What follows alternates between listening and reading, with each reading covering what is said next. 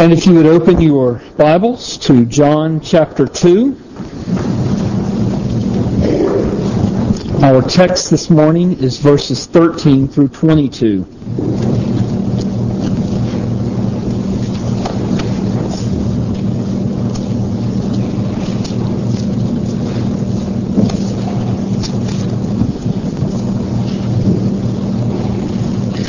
Please hear the word of God. The Passover of the Jews was at hand, and Jesus went up to Jerusalem. In the temple he found those who were selling oxen and sheep and pigeons, and the money changers sitting there. And making a whip of cords, he drove them out of the temple with the sheep and the oxen. And he poured out the coins of the money changers and overturned their tables. And he told those who sold the pigeons, Take these things away. Do not make my father's house a house of trade. His disciples remembered that it was written, Zeal for your house will consume me. So the Jews said to him, What sign do you show us for doing these things? Jesus answered them, Destroy this temple, and in three days I will raise it up. The Jews then said, It has taken 46 years to build this temple, and will you raise it up in three days? But he was speaking about the temple of his body. When therefore he was raised from the dead, his disciples remembered that he had said this, and they believed the scripture and the word that Jesus had spoken. Let's pray. Father, help us to believe the word of the Lord Jesus, even as it has been read and proclaimed. We ask in Jesus' name. Amen. The Passover, even to this day, is the greatest religious festival in Jerusalem, or in, in Judaism. And so as we come to John chapter 2, verse 13, uh, the Passover is at hand, and it is not surprising that Jesus is on his way up to Jerusalem with his new disciples in order to worship.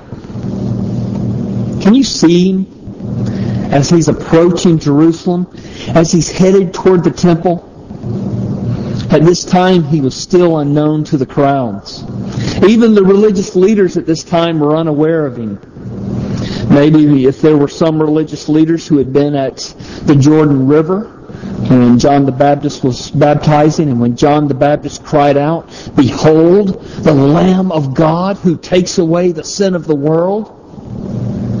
Maybe they might have been um, aware of Christ. But other than that, at this point he was unknown. Forget our theology from the bumper stickers, we can imagine what Jesus would be saying as he approached Jerusalem. He'd be calling out to the people in the streets, Smile! God loves you. Or he might be saying, I'm knocking at the door of your hearts and I'm weeping. Please let me in. Or he might even be saying, I am love, love, love all the time, time, time. This is the picture that is painted of Jesus that the world sees. Little wonder that the world does not respect him. But the Bible paints a very different picture of Jesus. We, we will see this morning, Lord willing, uh, we will see the biblical picture of Jesus in verses 14 through 17 when he steps over the threshold of the temple and then goes in to worship. But before we get there, I want us to pause for a moment. I want to read to you a short news report that appeared uh, at the beginning of this week. Uh, maybe some of you saw it on Facebook. My wife saw it and pointed it out to me. It took place in Winston-Salem, North Carolina. A Carolina church has introduced a controversial plan to charge admission, to charge an admission fee to attend their Sunday morning service. Um, the fee was a direct result of the church members and visitors not giving enough offering to keep the doors open. The church's pastor uh, spoke with local news station, uh, WSTV, saying, We realize charging members to attend church would not be a popular decision. However, it was necessary to remain operational. There's a lot that goes on to make these services happen. Without a sufficient amount of donations, the church would have to operate at a loss. We are in the business of saving souls, but we are also a business. Salaries and bills have to be paid. Saving souls ain't cheap. Members of of Mount Ebenezer Baptist Church will be allowed to pay a discounted yearly membership fee of $60, while visitors will pay $10 at the door. the church says they will also, also offer a $25 family discounted admission fee for up to four family members. Entrance to the church will be free on all days except for Sunday worship service. Children under 12 will be allowed to enter the church without paying. How gracious. I, I, was not going to put this into a sermon until I double sourced it because I couldn't believe it to be true. How do you think Jesus would react to this policy? Let's look at verses 14 through 17, and I imagine we will find out. Now, before we look at what Jesus did in verses 14 through 17, let me explain to you the layout of the temple very briefly. Of course, the inner room of the temple was the Holy of Holies. No one could go into the Holy of Holies except the high priest once a year. Outside um, of the Holy of Holies was the um, holy place or uh, some uh, people call it the sanctuary. This is where the the table of showbread, uh, the lampstand, and the altar of incense were located. And then outside of that was the court of the priests. This is where the bronze laver and the the altar of sacrifice was located. And then outside of that was a smaller area. It was the court for the Jewish men. They could go and worship there. Beyond that was a, a bit larger court. It was for the Jewish men and women. And all this was in the temple building. Outside the temple building was the court of the Gentiles. It was an enormous open courtyard. It measured 300 yards by 500 yards. So three, uh, three football fields by five football fields. So it was quite big. Uh, and even though there were no buildings in this courtyard, it was still very much a part of the temple. In fact, it was the only place where the Gentiles could go and worship in the temple. And so it was called the Court of the Gentiles. Now you know from our study of Abraham's life in the book of Genesis that it was always God's intention to redeem the Gentiles and call them to himself. And so it's not surprising then that God would make provision for the Gentiles to worship God in the temple. Um, because this provision for the Gentiles to worship in the temple uh, foreshadowed God's uh, original, eternal intentions to draw all peoples to himself. But when Jesus went into the temple, into the courtyard of the Gentiles. Worship was not the activity that he found going on. When he came into the courtyard, what he found was a marketplace. Look at verse 14. In the temple, he found those who were selling oxen and sheep and pigeons and the money changers sitting there. And so there were cattle stalls. There were sheep pens. There were pigeon coops. Uh, all so that people could conveniently buy an animal for sacrifice uh, in their worship. And it's likely that there were competing vendors. So there may have been a cattle stall over here, a cattle stall over here, sheep pen over here, sheep pen over here, and the different vendors calling out loudly, trying to attract the attention of um, of the people coming in to worship quite uh, noisy for sure. And uh, then there were, of course, the money changers who were all too eager to ply their trade. All this is going on in the place where God had set aside for the Gentiles to worship. Now you could argue that this marketplace was necessary to assist the people in worship, but not inside the, court, the temple courtyard. So, because maybe it's necessary, maybe Jesus should use patience and diplomacy and ask these people to move outside the temple walls to have their marketplace. Jesus did exercise some patience. I think he patiently found some cords and he deliberately made a good, strong whip. But then his patience gave way completely to his zeal. He began cracking the whip he opened the cattle stalls, the sheep pens. He started driving out the animals, started driving out the people out of the temple area. And he didn't stop there. He overturned the tables of the money changers, and then he scattered their money everywhere.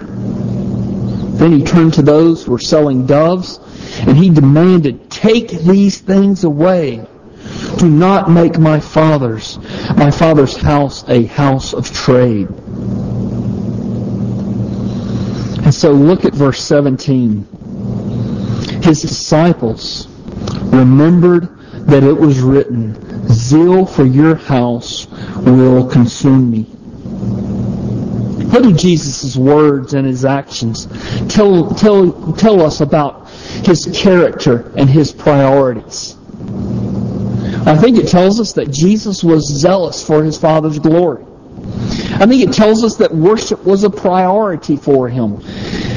And I think it tells us that he was angered by lazy or false worship. What do Jesus' words and actions tell you about your own character and your own priorities? How zealous are you for God's glory? Can you think of an instance in your recent past where you were zealous for God's glory?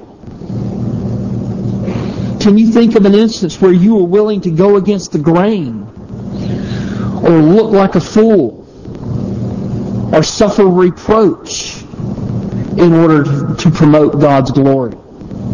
Or how about this? How important is worship to you?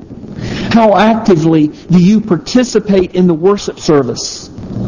Or you just passively go through the motions?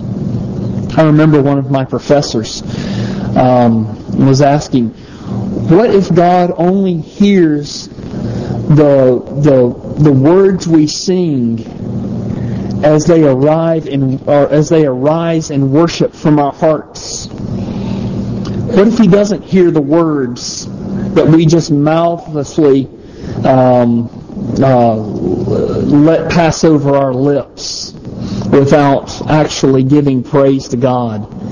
And he went through and he was using some hymn, and every fifth or sixth word he'd say the word um, to illustrate you know, probably just how passive sometimes we are in worship. How often we're just going through the motions and are too lazy to even think about what the, the message of the hymn is all about or the glory of God that the hymn is intending to direct us to. So, how actively do you participate in the worship service or do you passively go through the motions? Or how do you prepare for worship? Do you show up, just show up on Sunday mornings? Or do you worship God through the week so that Sunday morning is the crowning piece of your personal worship? Children and teenagers, your parents have to do everything short of pouring cold water on you to get you out of bed on Sunday mornings?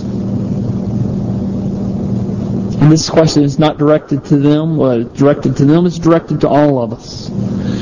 Do you care what Jesus thinks about your attitude and your participation in worship? Do you care?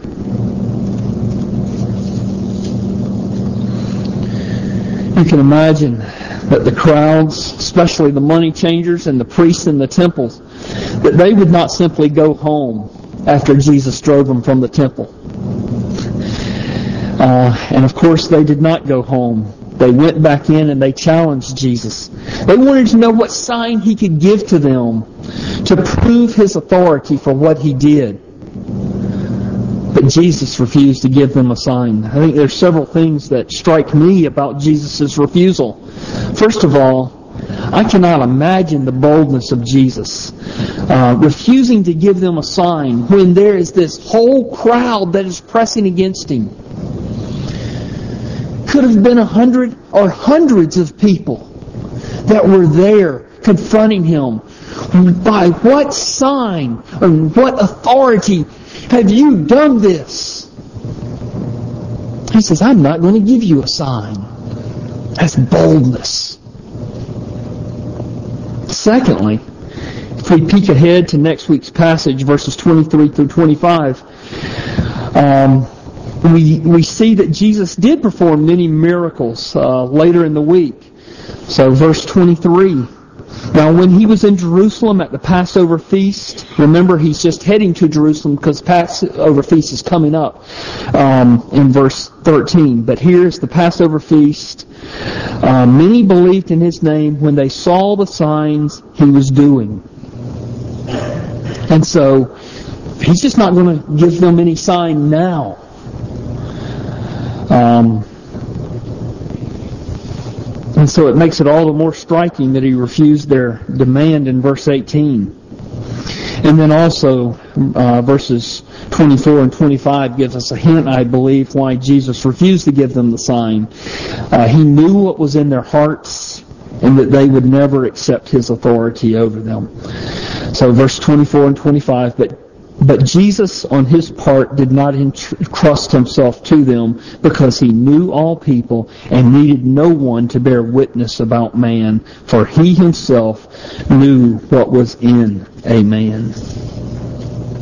So instead of giving these people who are pressing against him, demanding a sign after he has driven them from the temple, instead of giving them a, a miraculous sign, he gave them a rebuke he answered them by saying, Destroy this temple, and in three days I will raise it up.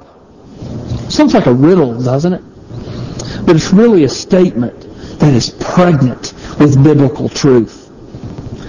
They did not realize when they were asking him for a sign that everything in the temple, the buildings, the Ark of the Covenant, uh, the the table of showbread, um, the the altar of sacrifice, even the priests who were doing their work, and even the worship that the people were engaging in, all these things pointed to Jesus. And so the temple was a physical sermon saying to the people of Israel that God would make his dwelling place with mankind and that in spite of their sin, God would cover over their guilt by the shed blood of the Lamb of God. And in completely free grace, He would cause His glorious presence to dwell with them. Now, instead of seeking to understand what Jesus said when he said in three days, or you destroy this, this temple and in three days I'll raise it up. Instead of trying to figure out what Jesus was saying, the Jews simply dismissed him uh, and began mocking him. Look at verse 20. The Jews then said, It has taken 46 years to build this temple, and will you raise it up in three days? And it just seems like they just dismissed him. Paul says in 1 Corinthians 1, 22 and 23, Jew, for Jews demand signs and Greeks wisdom, but we preach Christ crucified, a stumbling block to Jews and folly to Gentiles. The Jews in John chapter 2 were stumbling all over Jesus. Jesus was referring here by this statement to the fact that the Jews would put him on the cross, that they would attempt to destroy him, that he would rise from the dead, and on the third day I mean, he would rise from the dead on the third day and thus secure our redemption. And verse 21 confirms this to be the case. It says, but he was speaking about the temple of his body. And you'll notice, as a side note, as we move through the Gospel of John, that the apostle uh, uh, loves to break in with a little commentary to make sure that the reader understands exactly what's happening. I think this is one of the reasons why uh, the Gospel of John is so helpful to unbelievers. All these little commentaries, these little points of clarification that the Apostle John gives us.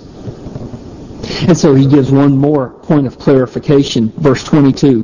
When therefore he was raised from the dead, his disciples remembered that he had said this, and they believed the scripture and the word that Jesus had spoken.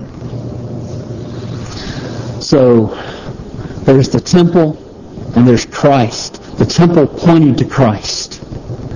We no longer have a temple. I believe that God allowed that temple to be destroyed in order that they could no longer offer sacrifices, in order that the Jews would, would ultimately see that their sins needed to be taken care of, but without a way of sacrificing, how are their going sins, sins going to be taken care of? Well, flee to Jesus Christ, the Lamb of God who came to take away the sins of the world. But this temple is no longer here. But the temple is still relevant. This idea of the temple in Christ is very relevant. Listen to 1 Corinthians 3, 16 and 17, and you answer for yourself. Where is the temple today? Paul said, Do you not know that you are God's temple and that God's Spirit dwells in you? If anyone destroys God's temple, God will destroy him. For God's temple is holy and you are that temple of 1 Corinthians 6, 18 through 20. Flee sexual immorality. Every other sin a person commits is outside the body, but the sexually immoral person sins against his own body. Or do you not know that your body is a temple of the Holy Spirit within you, whom you have from God? You are not your own, for you were bought with a price. So glorify God with your body. Or 2 Corinthians chapter 6, verses 16 through 18. What agreement has the temple of God with idols? For we are the temple of the living God, as God said, I will make my dwelling among them and walk among them. I will be their God, and they shall be my people. Therefore, go out from their midst and be separate from them, says the Lord, and touch no unclean thing. Then I will welcome you and I will be a father to you, and you shall be sons and daughters to me, says the Lord Almighty. Here's the point. Because Christ died and then rose from the grave, all who entrust themselves to Him are united to Him.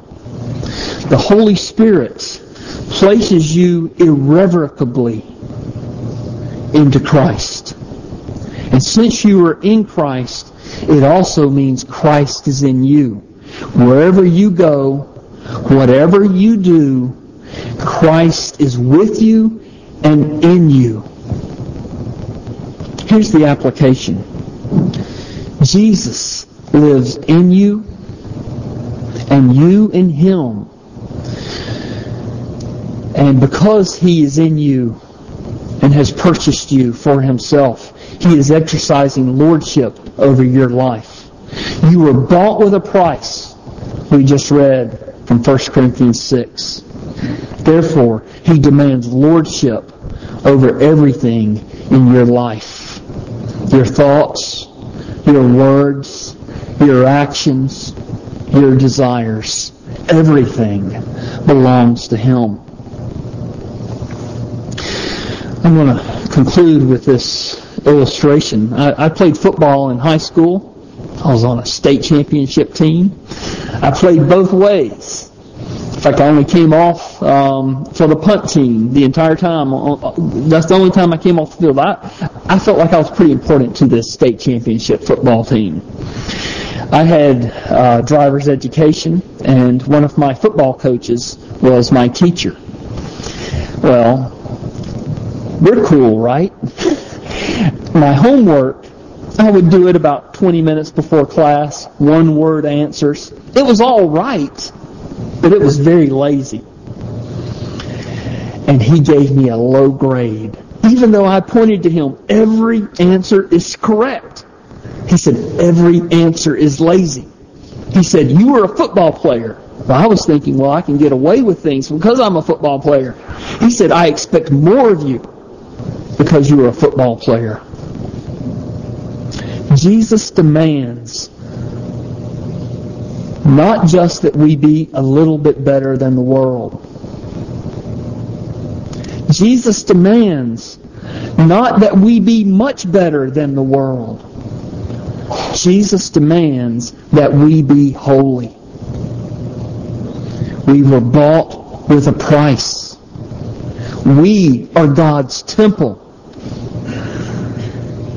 We are God's reflection to a lost and dying world. He demands that we be holy. What is your attitude toward Jesus and His Lordship over your life? I want you to ask that question as we prepare our hearts for the Lord's Supper. Let's pray. Almighty God, help us to be honest, brutally honest, to open the door of our hearts, not to let Jesus in, but rather that He might search us, examine us, know us, see if there be any wicked way in us, see if there be any false way in us, see if there be any way in us that we are reserving for ourselves and not giving over to Him. We were bought with a price, the precious price of His blood. And so help us to worship Him with our body, with our minds, with our words, our actions, even our desires. We pray in His name. Amen.